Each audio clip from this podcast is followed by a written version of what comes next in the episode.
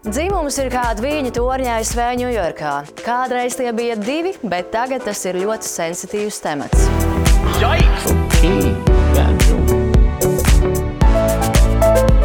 Gan jau arī tev skatītāji par to ir viedoklis, tieši tāpēc runājam. Runājam!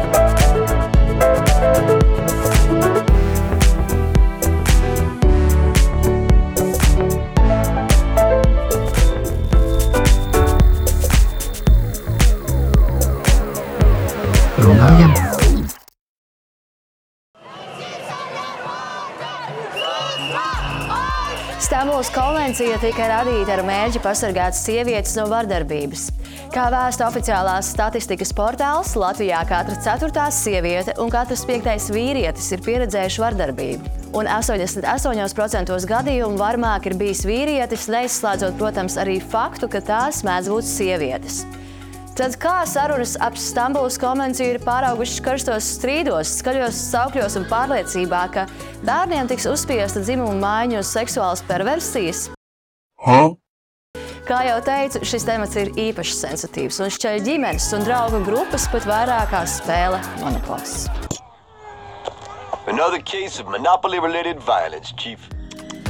Kamēr viena puse skaidro, kā konvencija veicinās dzimumu līdztiesību un izpratni par dzimumu lomām, tās pretinieki domā, ka tā ir veidota ar mērķi pilnībā likvidēt visas dzimuma atšķirības un piespiest ikvienu atmest savas tradīcijas un arī uzskatus. Bet pirms mūsu skatītāji pārslēdz kanālu un sāk rakstīt dusmīgus komentārus internetā, nogriezīsim temperatūru, atgādinot par kritiskās domāšanas, jeb loģikas kļūdām, kas piemīt mums visiem. My yard. Wait, wait, I- wait. all of you. Daddy, chill. What the hell is even that? Tā ir normāla parādība emocionāli pielādētos tematos, bet tā diemžēl var piesārņot jebkuru kvalitatīvu diskusiju, pārvēršot to par viedokļu miskasti. Vous étiez une fille et maintenant vous êtes un garçon. Êtes-vous heureux? Oui, je suis très heureux. Oui, mais enfin, tout de même, Jésus. Oh, ta gueule. Voilà, c'était Flash Débat. À demain. Tātad viss cepiens ir par to, kā tiek definēts dzimums konvencijas trešajā pantā. Ar terminu sociālais dzimums dzimta tiek saprastas sociālās lomas, uzvedība, nodarbošanās un īpašības, ko konkrēta sabiedrība uzskata par atbilstošām sievietēm un vīriešiem. Bioloģisko dzimumu nosaka dzimumu chromosomu skaits, reproduktīvā sistēma un ārējie dzimuma orgāni. Tas ir dzimums, kas konstatēts piedzimstot. Ja mēs dzīvotu alternatīvā realitātē, kurā tikai mūsu bioloģija noteikti mūsu sociālo lomu, tad tāds joks kā Kāpēc sievietēm ir tik mazas pēdas, lai tuvāk stāvētu pie plīts, būtu ne tikai patiess, bet arī smieklīgs? Tieši tāpēc jēdziens dzimta, jeb angļuiski gender, iekļauj sevis identificēšanos, sevis redzējumu par savu pozīciju attiecīgajā sabiedrībā, vidē un laikā. Tie ir cilvēka individuālie uzskati par to, kā viņam ir jāuzvedas vai jārīkojas, kā cilvēks sevi redz un sauc. Ja mēs vīrišķību mērītu tikai tajā, cik ātri cilvēks var attaisīt burkas, tad mēs visi zinām, ka visvīrišķīgākās izrādītos mūsu omītes. Jo tikai viņas zina trikus, kā atlaust to maģisko lāstu, ar ko ir aiztaisītas ievārījuma burciņas. gender male. Correct. Dzimtas kā sociālā konstrukta atzīšana sniedz brīvību pārdefinēt, ko nozīmē būt sievietei vai vīrietim un vienkārši cilvēkam sabiedrībā.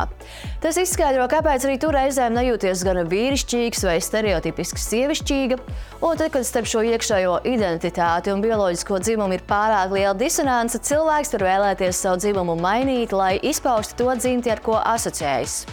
Ar vārdu transvestīts saprot personu, kura vēlas ģērbties pretējā dzimuma apģērbā un izturēties kā pretējā dzimuma pārstāvis. Iemesls šim nav tikai seksuāli. Tā sauktie dragvīni ir cilvēki, kā vīriešu, tā sieviešu dzimuma, kam vienkārši patīk izklaidēties, pārģērbjoties vizuāli pārspīlētos tērpos. Savukārt transpersona ir cilvēks, kurš savu dzimumu identitāti pauž atšķirīgi no dzimuma, kas tam norādīts piedzimstot. To var panākt kā valkājot attiecīgā dzimuma drēbes, tā arī veicot pilnu dzimuma maiņas operāciju un hormonu terapiju. Mainot savu balsi, izskatu un dzimuma orgānus, lai cīnītos ar dzimuma disforiju. Tā nav 21. gadsimta tendence un nepavisam nekas jauns. Vienkārši ar vien vairāk cilvēku jūtas ērti uzdrīkstēties beidzot dzīvot autentisku dzīvi, kas saskan ar viņu identitāti. Kas ir dzimuma disforija? Vai sabiedrība ir gatava pieņemt atšķirīgo un atzīt to cilvēku stāstus, kuru pieredze atšķiras no stereotipiskām normām? Ko mēs varam darīt, lai viņiem palīdzētu un veidot iekļaujošu vidi? Runājam!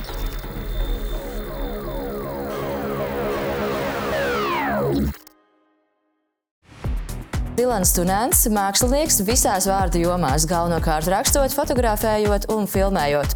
16 gadu vecumā Dilans iznāca no skāpja kā trans un pēdējos septiņus gadus dzīvo atklāti. Vika Ezra Norveišs šobrīd strādā pie savu pirmo oriģinālu dziesmu izdošanas un sociālos tīklos aktīvi demonstrē, kā ir dzīvot kvīram Latvijā. Nebināro identitāti pieņēmis pirms četriem gadiem, bet jau kopš tīņu gadiem jūtas, ka īsti neiedaras ne pie meitenēm, ne puišiem. Raidījuma ievadā mēs stāstījām par to, kā tiek definēta termini dzimums un dzimte, bet es vēlos no jums dzirdēt, ko jums tas nozīmē. Ja kaut ko nozīmē. Um, okay. Es sākšu. Tad uh, man uh, dzimums nozīmē tas, ko man atķeksēja, kad es piedzimu. Uh, tas ir tas, kas es esmu bioloģiski. Um, mans ķermenis, uh, tas ir dzimums priekš manis. Dzimta ir kā es par sevi jūtos sociāli, kā es sevi redzu sabiedrībā, cik sievišķīgi, vīrišķīgi vai androgīni es gribu izskatīties, kā es par sevi gribu runāt, kādus vietnieku vārdus lietot. Jā, dzimta man vairāk asociējas ar tādu personīgu iekšēju izjūtu un sapratni par to, kas es esmu. Radījuma sākumā es nepieminēju, bet kāda ir tava vietnieku vārdi? Uh, Mani vietnieku vārdi šobrīd latviešu valodā ir viņš, uh, bet angliski es lietoju deidēm. Uh, mana izvēle lietot uh, vietnieku vārdu viņš latviešu principā ir tāds protests, ka rodas tā nesaskaņa nelielā, kad cilvēki ierauga mani un bieži vien uztver mani kā sievieti, un tad es runāju par sevi viņš. Bieži vien tas ir šokējoši. Citi man pieņem, citi nē.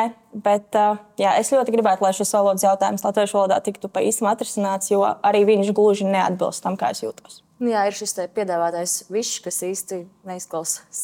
uh, nē, viņš varbūt izklausās pat ok, bet uh, to ir ļoti grūti salietot ar, lietot kopā ar gramatisko latviešu valodas dzimtu, jo tāpat ir jāizvēlās, kādā dzimtē lietot īpašības vārdi un dažādi divdabļi. Dilan, ko tev nozīmē dzimums un dzimta? Dzimta ir tas, ko, tas kā tu gribi sev parādīt. Es domāju, ja ir kaut kādas tādas lietas, kā um, angliski gender roles, tad uh, tas ir, kur es ieliku to dzimtu iekšā. Bet dzimums ir vairāk uh, tāda tā kā bināra lieta, um, kas ir, kā, kā tu jau teici, ka tas ir kaut kas, ar, ar ko, tu, ko tev, tas, tas ir tas, tas pir, pirmā lieta, ko tev piešķir, kad tu piedzimsti, uh, kāds tev dzimums ir. Un, um, bet, bet priekš manis uh, dzimums un dzimta nav, nav tik ļoti tāda lieta, ko es atšķiru es drīzāk izmantoju to katru vārdu ar vienādu nozīmi. Kas bija tas pagrieziena punkts, kad tu saprati, ka tavā identitāte neskrīt ar to dzimumu, ar kuru tu piedzimi? Man nekad nebija tāds viens punkts. Tas, ir, tas bija kaut kas tāds, kas vienkārši gāja cauri dzīvei. Um, man bija momenti, kad man bija 12 gadi, kad es skatījos spogulī un es nevarēju saprast, kas ir tas, ko es redzu sevi nākotnē. Kad es piemēram pēc pieciem vai desmit gadiem, kad es iesaistīšos spogulī, ko es tur redzēšu, man nebija nekādas nojautas. Un tas ir tieši tas laiks, kad arī sākas pubertāte. Un tad vienkārši es jūtos, jūt, jūtos ļoti neveikli, bet ne tik neveikli kā citi, bet daudz, daudz vairāk neveiklāk nekā visi mani vienaudži. Un, un es nekad nesapratu, kāpēc man ir tā, ka, piemēram, Māma saka, ok, ejam uz veikalu pirkt krustveidus, un man ir tāds. Kāpēc? es, es negribu neko tādu darīt. Un uh, es katru reizi, kad vajadzēja kaut ko tādu darīt, man liekas, es tikai vienu reizi aizgāju savā, savā visu pusauģu laikā uz uh, veikalu nopirkt krustveidus, tāpēc, ka man bija, es, ne, es negribēju to darīt vispār. Um, un, um, bet tas moments, kad es, kad es sapratu, ka es esmu trans, bija 2016. gada vasarā, kad es pirmo reizi mūžā dzirdēju to terminu. Un, um, man bija pazīstams cilvēks, kurš bija trans, kurš man izskaidroja to. Es, es gribēju izveidot tādu tā kā, atbalsta grupu Latvijā priekš transpersonām, lai gan es it kā biju sis. Um, un, un es, es, es, tā bija tāda mana apsēstība visu to vasaru, ka es gribēju šausmīgi uztaisīt to atbalstu grupu transpersonām Latvijā, lai viņiem būtu tāda uh, safe space. Un, uh, tur beigās viss izjuka, bet um, tas, tas bija tas, tas, tas, kā es sapratu, kamēr es, kamēr es gāju cauri, kamēr es lasīju par visu, visu iespējamo par transpersonām, tas ir kā es sapratu, ka es, es esmu transpersona. Paldies tev par dalīšanos ar tavu pieredzi, ko tu esi darījis um, reizi vien. Vai kā tu apjauti savu nebināro identitāti? Patiesībā man ir diezgan līdzīgs stāsts, um, bet tas iznākums nedaudz citāds. Um, es arī pusauģu gados sāku nu, iziet ārā no tiem stereotipiem, kas ir, kad, kad tu esi bērns. Un tad tu mēģini saprast, kas ir tava identitāte, kā tu jūties savā ķermenī, un tad sākas pubertāte, un tavs ķermenis mainās un tu īsti neko nesaproti, tad vienā brīdī tu saproti, ka sabiedrība tevi ļoti, ļoti seksualizē kā sievieti.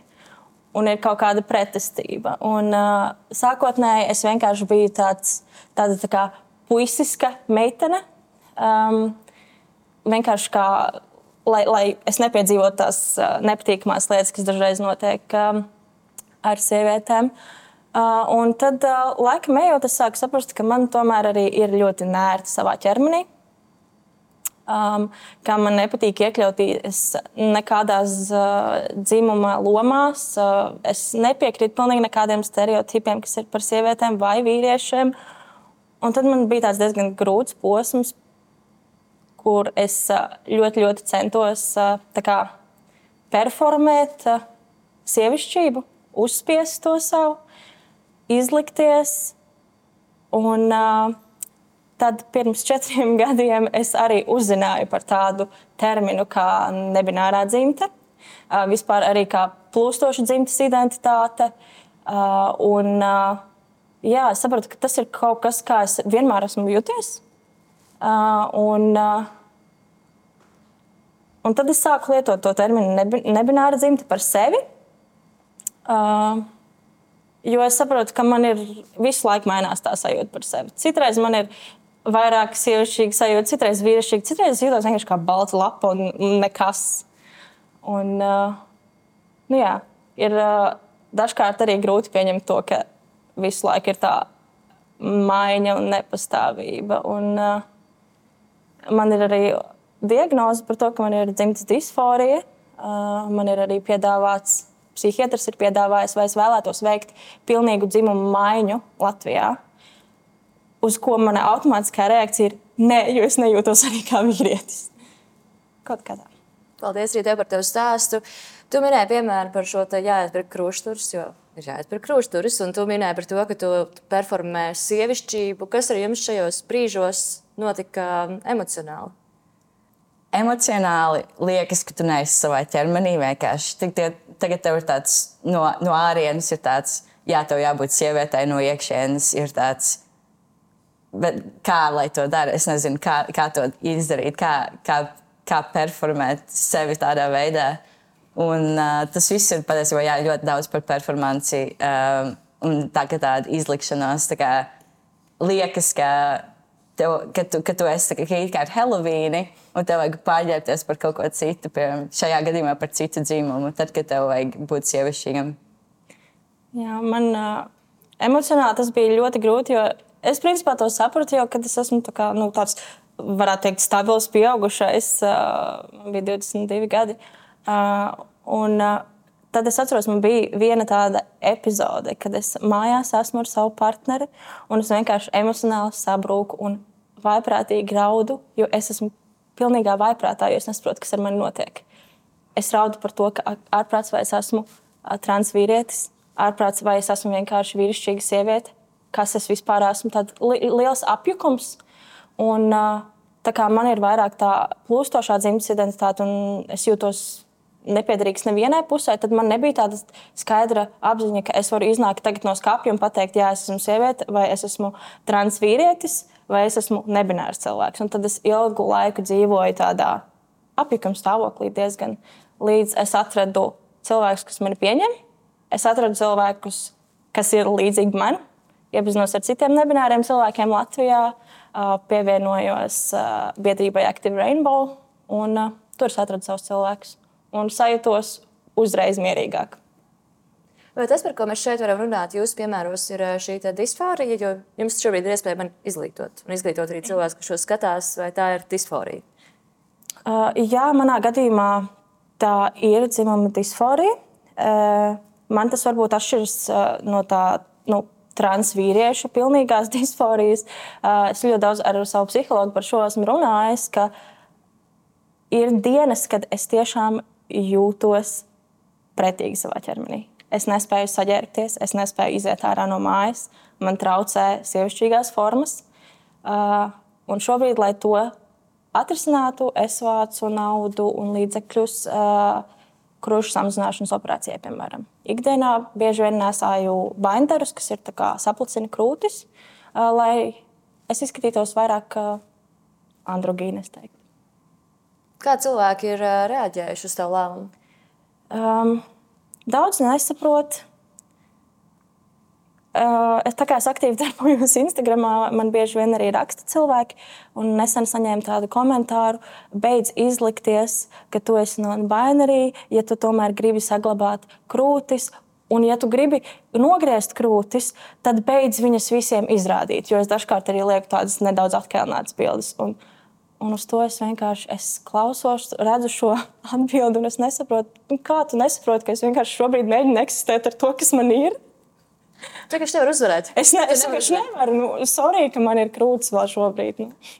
Man ir jautājums tev, uh, jo jā, mums ir savādāk. Es esmu 100% vīrietis, mm -hmm. bet uh, tu esi nebinārs. Tāpēc, um, kā tev izpaužas, piemēram, dažreiz, nu, piemēram, kā tev izpaužas tā disforija? Vai tas ir, es gribu zināt, vai tas ir savādāk ķermeniskā Uh, ziņā? jā, ķermeniskā ziņā uh, es pārsvarā nesāju ļoti plats drēbes ikdienā. O, jo man ir tā, es varbūt varu parādīt, es bieži vien staigāju šādi te un tā kā ierojos no mugurā. O, Es zinu, ka arī dažiem transvīriešiem ir tieši tāds pašs sajūts, bet man ir tā pārslēgšanās dažkārt, kad man ir tāda super feminīna sajūta, un tad es aizēju uz klubiņu, saģērbjos ārkārtīgi pārspīlēti feminīni, tad man tā ir tā tāda performance, bet mazliet tā kā drag. Un tajā brīdī man ir tāda sajūta, ka, ah, nu, krūtis ir ok, mazliet kaut kāda dažreiz. Um, jā, bet uh, ikdienā es pārsvarā esmu tādā maskulīnā vaibā, ja tā var teikt. Un, uh, tāpēc man ir ļoti grūti ikdienā sadzīvot ar uh, topu disforiju. Man interesē, kas bija lielākie izaicinājumi tavā dzīvuma maiņas pieredzē. Tas ir klupšanas akmeņi. Jo sociālajos tīklos mēs ik pa laikam lasām dažādus interesantus viedokļus, vēl kaut ko vēl, bet uh, tā ir personīgā pieredze. Mana pieredze, un ne tikai mana pieredze, bet lielākā daļa, lielākā, lielākā transpersonu pieredze, ir īpaši Latvijā. Um, tā, tā liekas man ļoti sadusmoja, kad iznāca visas šīs lietas sociālajos tīklos pēdējo mēnešu laikā. Bija tas, ka cilvēki domāja, ka tu vienkārši aizej pie ārsta un tā tev uzreiz iedod diagnozi, uzreiz nākamajā dienā uz operācijai. Dabū hormonu terapiju, dabū zāles. Viss tā kā piecās sekundēs tev Es esi. varu pateikt, es 2020. gada sākumā dabūju disforijas diagnozi. Es sāku hormonus lietot 2022. gada oktobrī. Tā kā tas nebija kaut kas tāds, kas vienkārši notika vienā dienā. Un uh, man vajadzēja pārākties uz citu valsti tikai, lai varētu sākt hormonus. Un, jo Latvijā man nebija droši, tas bija, nu, tagad ir nedaudz drošāk Latvijā transpersonām, jo cilvēki beidzot zina, ko tas nozīmē. Bet ar, ar, ar to tajā pašā laikā, tad, tad kad zina, ko tas nozīmē, tad var būt vairāk uh, tas naids. Bet um, es 2020. gadā pārvācos uz Lielbritāniju. Pirmā lieta, ko es izdarīju, biju pieteicos rindā uz ārsta, lai dabūtu hormonus. Es nogaidīju tajā rindā divus gadus, nesagaidīju, jo rindas Lielbritānijā ir 5 plus gadi, lai dabūtu hormonu terapiju. Un uh, beigās es aizgāju uz privātu klīniku, samaksāju šausmīgi daudz naudas, ko man cilvēki, paldies Dievam, noziedoja. Šobrīd vispār legāli es Latvijā neeksistēju. Es dzīvoju dzīvi ar šādu vārdu, kāds man ir tagad, ar savu identitāti. Bet tad es veikalā rādu dokumentus, pērkot enerģijas dzērienu, un tur ir tāda ļoti, ļoti sievišķīga sieviete ar citu vārdu. Un cilvēkiem ir apgājums. Man vienreiz bija situācija, ka es uh, maksimāli gribēju kaut ko nopirkt, kaut kādu sidriņu vai tam līdzīgi, pirms es nomainīju dokumentus. Un, um, Un man vienkārši pienāca klāt Maksims Kasier un teica, vai tu nozagi kādam identitāti. Vai jums būtu palīdzējis, ja šie jautājumi būtu runāti un izrunāti skolas laikā? Ja būtu kāda mācība, kas runātu par to, ka cilvēki ir dažādi. Un, uh, Lielākā daļa no, no, no tagad, tagadējās paudzes, kas iet skolā, viņi jau visi internetu vidē dzīvojot, viņi jau sen zina, ko nozīmē transpersona. Tikai tie vecāki domā, ka viņi nezina. Un, un tiem cilvēkiem, kuriem vienkārši to paskaidros skolā, viņiem tas neko neizmainīs. Bet tiem vienam, divam cilvēkam klasē, kur patiesībā ir trans, tas viņiem var izmainīt pilnīgi visu, jo viņi var gūt atbalstu no skolas. Es domāju, ka man tas būtu nu, tiešām ļoti palīdzējis. Jo tad, kad es gāju vidusskolā, mums principā bija tikai viena skolotāja, kas bija mana dāņu valodas skolotāja, kas mācīja mums dāņu valodu, bet viņa runāja arī par kultūru Dānijā. Un caur viņu bija tikai vienīgais kā, kanāls, kur skolas vidē tika runāts vispār par kaut kādu sabiedrībā pieņemšanu, par gejiem, lesbietēm, trans cilvēkiem. Un tajā brīdī, kad sēdi klasē un apzinājies, ka tev kaut kas nav ok, un skolotāja pasaka, ka, ah, nu, Dānijā tas ir pilnīgi ok, un tā klases biedri sāk runāt par to, ka visus šos cilvēkus vajag nogalināt, pārmācīt. Tad ir briesmīgi sajūta. Un tad tu arī centies, nu, es vismaz centos tā, ah, nu, labi, tad jau tas neatiecas uz mani. Varbūt es nu, negribu saņemt šo negatīvo. Tā kā man būtu ļoti palīdzējis. Man šobrīd arī ir uh, jaunāka māsa, jo bioloģiski sieviete, bet viņa arī mēģina saprast savu dzimtas identitāti. Viņai šobrīd ir 13 gadi, mācās skolā. Un visi klases biedri, visi zina par šīm tēmām. Ir pieņemoši, ir nepieņemoši. Bet tā ideja par to, ka ja mēs skolās par to mācīsim, tad pēkšņi par to uzzinās cilvēki, kas par to nezina. Es pilnībā piekrītu, tā nav taisnība, jo cilvēki, bērni, jau jau zina zina. vairāk, kā mēs, mēs reizēm zinām par dažādiem tematiem. Kādas, jūsuprāt, ir sekas tam, ka mēs neesam tikuši izglītoti agrāk? Un par to nav runāts skolā un, un, un bērnībā. Jo, jā, ir viens šis, šī Z paudze, un nāk arī Generation Alpha, bet mileniāļi un Gen X, laikam, vai kā mm -hmm. viņus tur sauc, un, protams, mūsu mīļie boomeri. Kā, kas būtu, nezinu, kādas ir sekas tam, ka jā, nebija šī izglītošana? Protams, tur vēl bija arī Padomju Savienība, un tur bija vispār savi noteikumi. Seks neeksistēja kā tāds, un vispār nekas nebija. Bet uh, varbūt 90. ja mēs būtu ieguvuši iz, izglītojošu informāciju.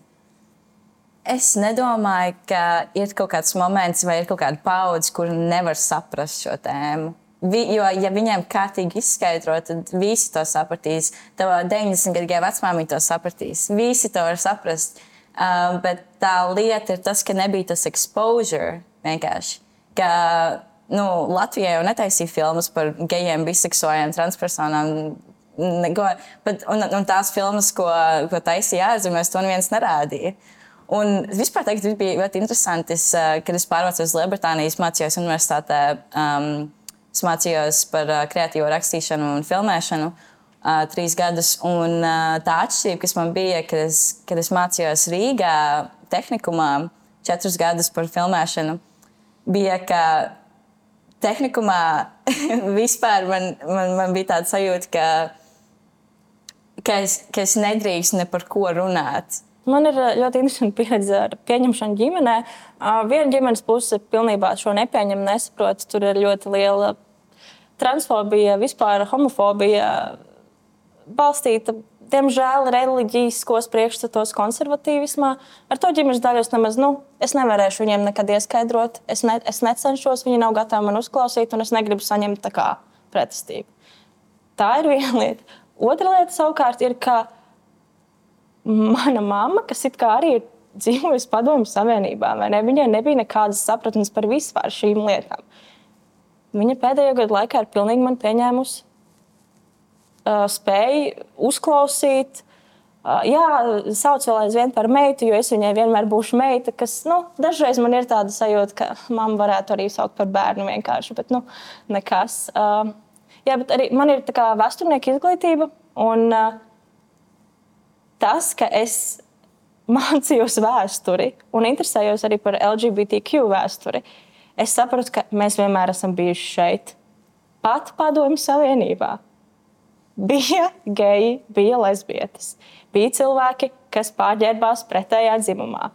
Vienkārši par to tika, tas tika slēpts. Nu, neviens par to nerunāja. Un tāpēc arī ir šāda situācija, ka, neviens, ka visi ir tādi nu, hesitanti pieņemt mūsu. Ir skaidrs, ka cilvēki īstenībā nemāķi orientēties, un reizēm cilvēki kļūdās. Kā tas liek jums justies komunikācijā ar citiem cilvēkiem, kad viņi jauc šīs dzimtas vai uzrunas un vispārējo?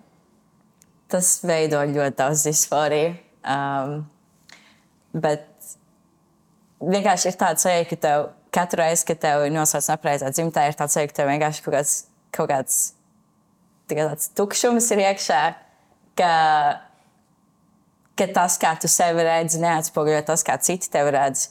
Un uh, man vienmēr ir tāda tiešām tāda fiziska, briesmīga sajūta katru reizi, kad man nosauc nepareizi. Un, un, un es nevaru beigt par to domāt. Un pat ja ir tā, ka es, es nekad neaizmirsīšu nevienu reizi, kad man nosauc nepareizi. It īpaši, ja tas ir kāds mans tuvs cilvēks, pat ja viņš vienu reizi pirms pieciem gadiem nosauc nepareizi, es to visu mūžu atcerēšos, diemžēl. Man ir ā, tāda vairāk ā, plūstoša identitāte, un latviešu valodā nav īsta risinājuma, tad man ar valodas jautājumu ir ļoti grūti ikdienā. Es lietoju viņš, es par sevi runāju pārsvarā vīriešu dzimtē. Dažās dienās, kad es jūtos nedaudz citādāk, kaut ko pasaku sieviešu dzimtē, un cilvēki ir ļoti apjukuši. Uh, un, uh, man arī ir tā sajūta, dažkārt, kad man, piemēram, vienā dienā kāds visu laiku viņa, viņa, viņa, viņa, viņa. Un es pilnīgi iekšēji arī jūtu, man ir tāda eh, saraušanās, tā kā tāda. Nu, Kas būtu tas, ko jūs vēlaties pateikt vecākiem, pedagogiem un cilvēkiem, kas iespējams līdz galam šos tematus nesaprot, bet kuri tomēr ir saskarē ar bērniem, kas kaut kādā noteiktā vecumā var un visticamāk sāks domāt par to, kāda ir šī viņa piedarība?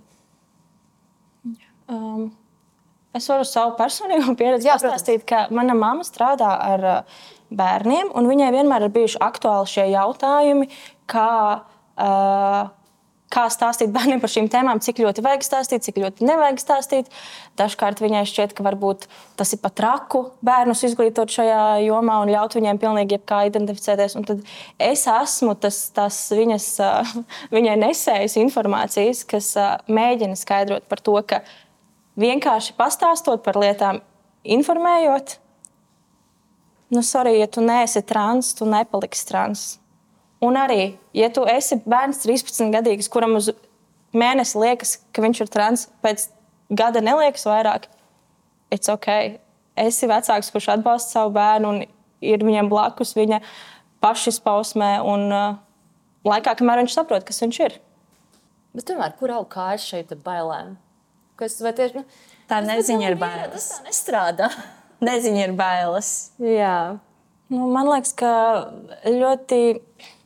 Patiesībā ir tā, ka jauni cilvēki, kad viņi meklē savu identitāti, viņi izmēģina dažādus šos uh, labelus. Uh, un varbūt tas ir tas, uz ko dažkārt sakoncentrējas šie cilvēki, kas saka, ka par to nevajag izglītot nevienu, jo tad viņi sāks izmēģināt pilnīgi visu. Vienu dienu biseksuāls, vienu dienu lesbieta, tad transvīrietis, un ka tas būs šausmīgs haoss un ka tas ir kaut kas briesmīgs. Bet realitātē man šķiet, tas ir pilnīgi normāli, ka cilvēks meklē savu identitāti. Pat ja tu neesi LGBTQ pārstāvis, tu meklē dažādas savas identitātes. Kādas drēbes tev patīk, kāds ir tavs, es nezinu, politiskā nostāja, vai ne? Un tas ir normāli, un tas ir process, kas notiek bērniem, jauniešiem, pieaugušiem cilvēkiem. Mēģina sev atrast, un no tā nav jābaidās. ja par to nerunā, tad tas neko neizmainīs. Tas bērns vienkārši jebkurā, moment, jeb, jebkurā gadījumā to uzzinās kādā momentā. Man ir šausmīga ši- situācija šajā jautājumā, jo es savu identitāti pilnībā apspiedu. Gan uh, dzimuma, gan seksuālo identitāti. Tāpēc, ka manā ģimenē bija ļoti liela nostāja pret visu šo, ka tas ir slikti, un man ir ļoti liela trauma no tā. Un es tiešām ļoti ilgi jutos tā, ka es nokļūšu ellē, un es nedrīkstu vispār tāds cilvēks būt.